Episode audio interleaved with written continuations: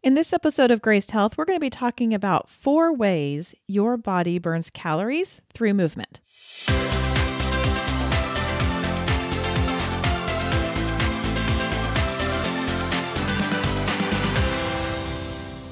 I grew up dancing. I've always had a love of movement. It wasn't until I was about in middle school when I really started doing some sort of formal exercise. I remember being upstairs in my game room, putting in a VCR of I don't know who it was, maybe Jane Fonda or Denise Austin or some other person who actually knew a lot, but it was all kind of cheesy. And I would get about halfway through the workout I would press pause on that VCR and I would go weigh myself just to see if I had lost any weight since I began. Now, that's easy to laugh at now, but back then I just really didn't know any better. Fast forward 30 years, and we have data at the tips of our fingers pretty much at all times. We have watches that tell us how many calories we've burned, or apps that do the same thing. We have watches and apps that tell us how far we've walked or how far we've run and how many steps we've taken and how many uh, how much incline we've had. I mean, there is all kinds of information. I think whether or not we are talking about right now or 30 years ago when I was doing those Jane Fonda videos, we want results and we want them right now.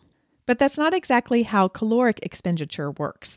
It's not always about the calories that you see on your watch translating to how many calories your body is burning. That's what I want to talk about today.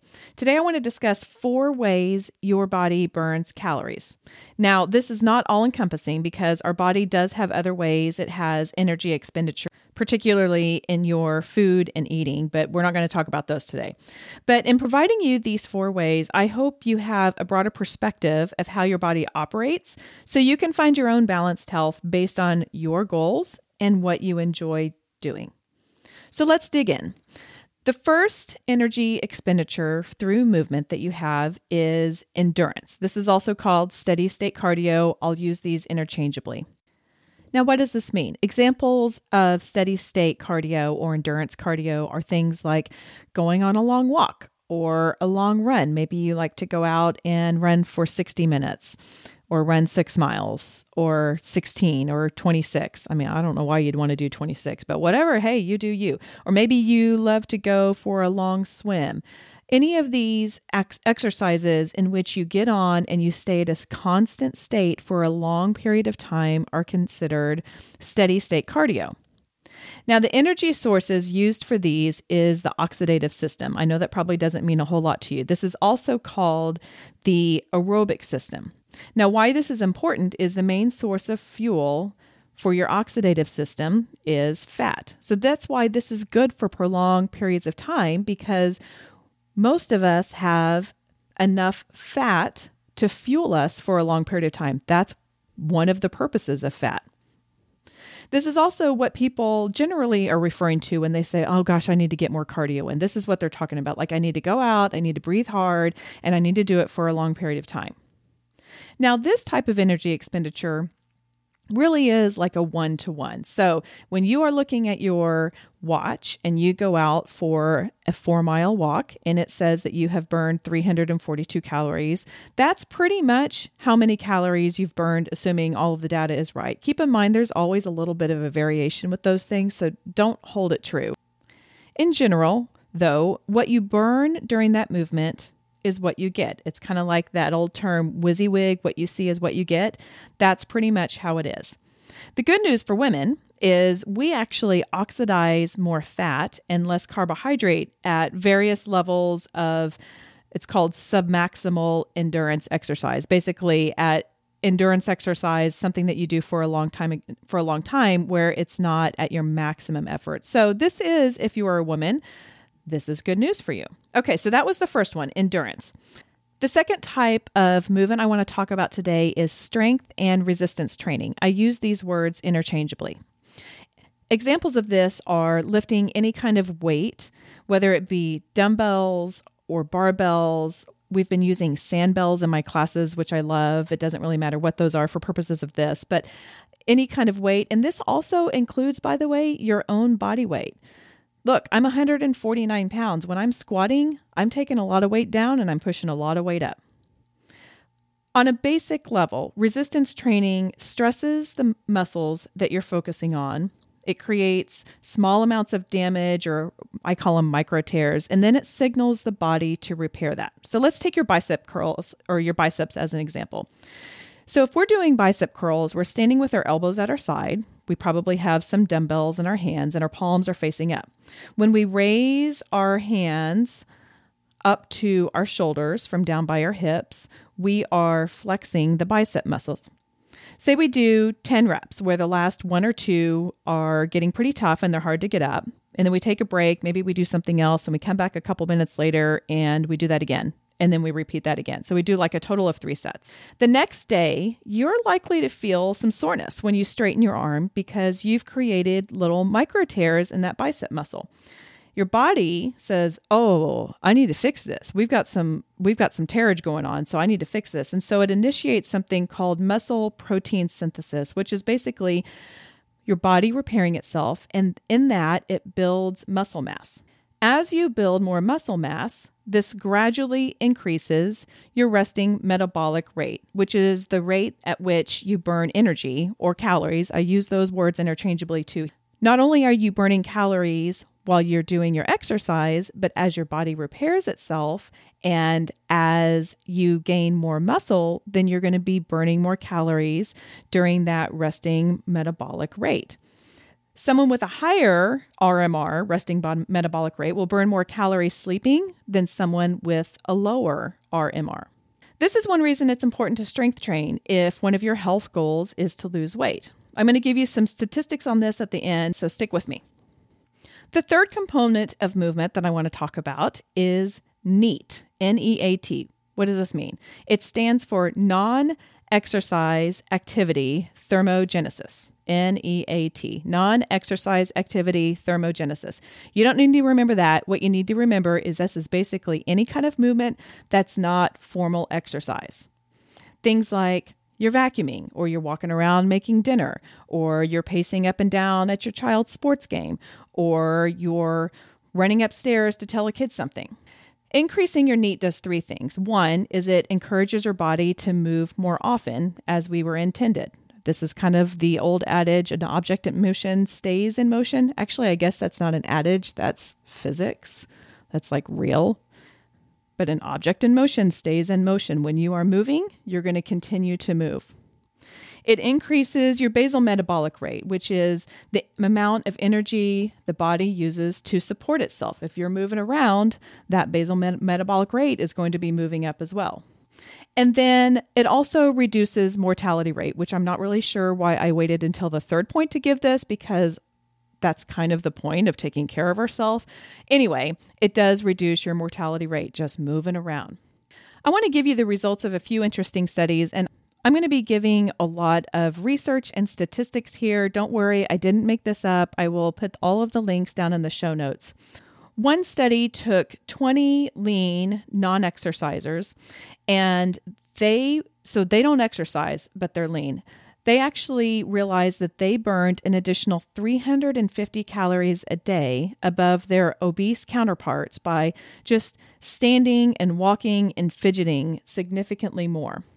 Another study showed that increasing your NEAT can help individuals resist weight gain after weight loss. So, if you've lost a lot of weight recently, one of the best ways you can keep it off is just keep moving. I'm not saying keep exercising, I mean, keep exercising, but that's not what we're talking about. We're just talking about general movement. There was a pretty large study with over 152,000 participants over seven years that concluded that one to two hours of NEAT per day can reduce the mortality in women of by 50 to 60 percent. Wow. I mean, 50 to 60%. That's crazy. Other studies have shown that moving three minutes for every 30 minutes of sitting lowers your mortality and combats the negative effects of sustained sitting. Just by getting up every 30 minutes, moving around for th- three minutes, that will reduce the negative effects of sitting. We've all heard sitting is the new smoking. They're not kidding about that. It also helps the body maintain its ability to burn fat. So it will help convert your fat to energy when you're moving around. Small movement changes in your daily life may contribute to positive changes in your overall health and weight management goals. Yay! The bottom line find a way to authentically and naturally move throughout your day.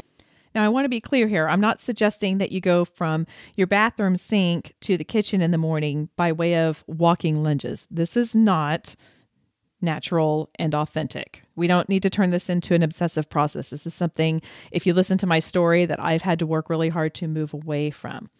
But we can in- integrate little ways of our NEAT throughout the day. I know for one thing, for me, is rather than texting my kids, dinner's ready in 10 minutes, I can just go upstairs and tell them this novel idea. Yeah, by the way, um, all of the I never will text my children when they're in my house blown out the window.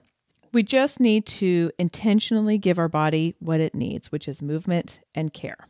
The fourth and final movement I want to talk about today as a way that your body can burn calories is HIIT. You may have heard of it, you may have seen it. It's H I I T, standing for High Interval Intensity Training or maybe it's high intensity interval training. That's what it is. It stands for high intensity interval training. You would think I would know this stuff.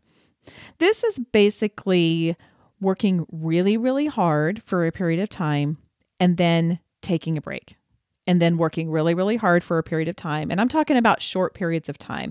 I'm going to do a whole nother episode on HIIT, which is going to be my next one. So make sure you tune into that and I'll get a little bit more detailed on it. But here's an example of a HIIT. You go outside, you warm up, make sure you warm up, and then you run for 20 seconds as hard as you can, and you stop for 10. And then you run for 20 seconds, and then you stop for 10 and you do a total of 8 rounds of that. That was actually the original HIIT training again. I'll fi- I'll give you more information about that in the next episode, but this is it's working really really hard for short short amounts of time. One reason you've heard about HIIT training a lot possibly, is because it can really have a big metabolic effect, meaning it can help us burn more calories. So here's a little bit of the science behind that. It increases the post exercise energy expenditure. That's called in the science world excess post exercise oxygen consumption, EPOC, EPOC. So when you hear about EPOC, that's what it refers to excess post exercise oxygen consumption.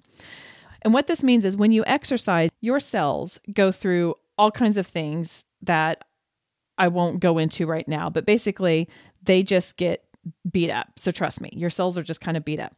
So following an exercise session, oxygen consumption remains elevated as the working muscle cells restore the physiological and metabolic factors in the cell to pre exercise levels. Basically, it's just working to put itself back together. This translates into higher and longer post exercise caloric expenditure. The harder you work, the more beat up your cells are, and the longer it takes to restore those cells back to normal. Now, why do you care if your oxygen consumption is elevated? Because it affects energy expenditure, which is also something that we call calories. Personally, I love HIIT training. I love the feeling of just blowing it all out and then resting for a break and putting my hands on my knees and then doing it again. Interestingly, when I had my teen class this summer, they seem to really like that as well. I think that there's something mental that goes along with that too of like I can work hard and then I do get a break. I've been doing HIIT for a while and I had to take a break from it this summer because I got sick. And so I'm really getting back into it now and I am digging it. I mean, I'm just, I'm really having a lot of fun with it. I can also tell the difference in my hunger levels on the days that I do 20 or 30 minutes of HIIT training. I really don't do any more than that. So I have to intentionally make sure that I'm fueling correctly according to my goals.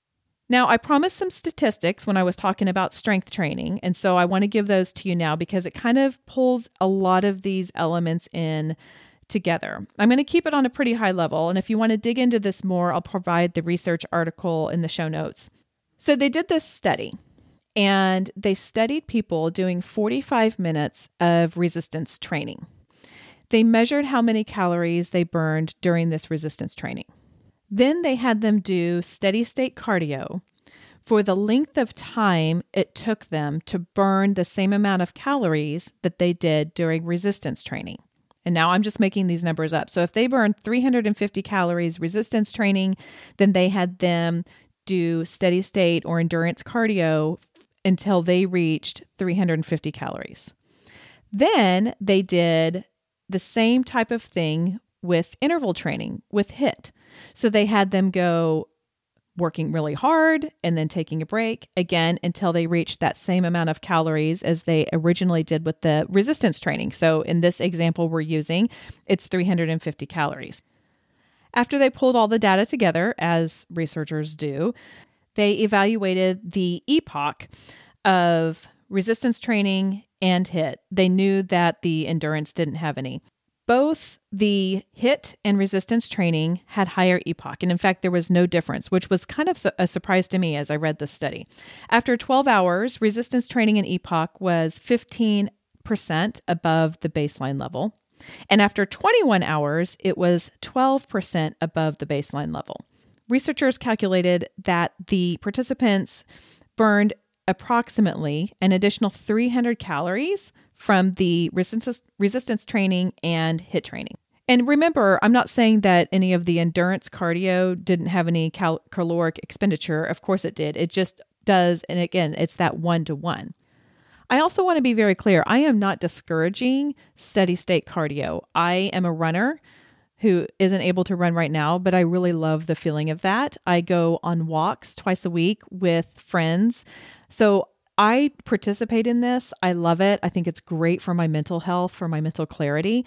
And I encourage you to keep doing it if it's something that you love. Depending on what your health goals are, these are this is just information that I want to give to you so you can incorporate that in. Okay, so let's recap. Let's think of energy expenditure as a pyramid. This now full disclosure, this is my theory. I made this up, so you're not going to find this out in studies, and I don't know that it's scientifically backed, but this is just my theory. If you take a pyramid, at the bottom of the pyramid, where we do the most, what we want to do the most of is your NEAT, your basically non exercise movement. That can affect your energy expenditure around 15%. So the more you move around, the more you burn. The next layer up, I would put strength training in because that raises your basal metabolic rate. It will help you burn calories while you're sleeping because you have more muscle. Above that is going to be your endurance and your steady state cardio. The reason I have your steady state cardio above the strength training and therefore not doing as much is because you don't get as much bang for your buck in terms of caloric expenditure. Remember, that's the focus of this discussion. It's not about what you love or how it makes you feel. And then at the very top of the pyramid is our HIIT. Now, like I said, I'm going to do a full podcast on HIIT, but the one thing I want you to be aware of is you can have too much of a good thing. It's just like with these football games that I talked about earlier. They're only once a week because it's really hard on the player's body. They need time to recover, and your body needs time to recover from a HIIT workout. Okay, there you go. I hope this has been valuable and it helps you make decisions about your own workouts so you can find your own balanced health. In the next episode, we'll delve into HIIT a little more, and I will also share a free HIIT workout that you can do in your home, and I'll have the link in the show notes.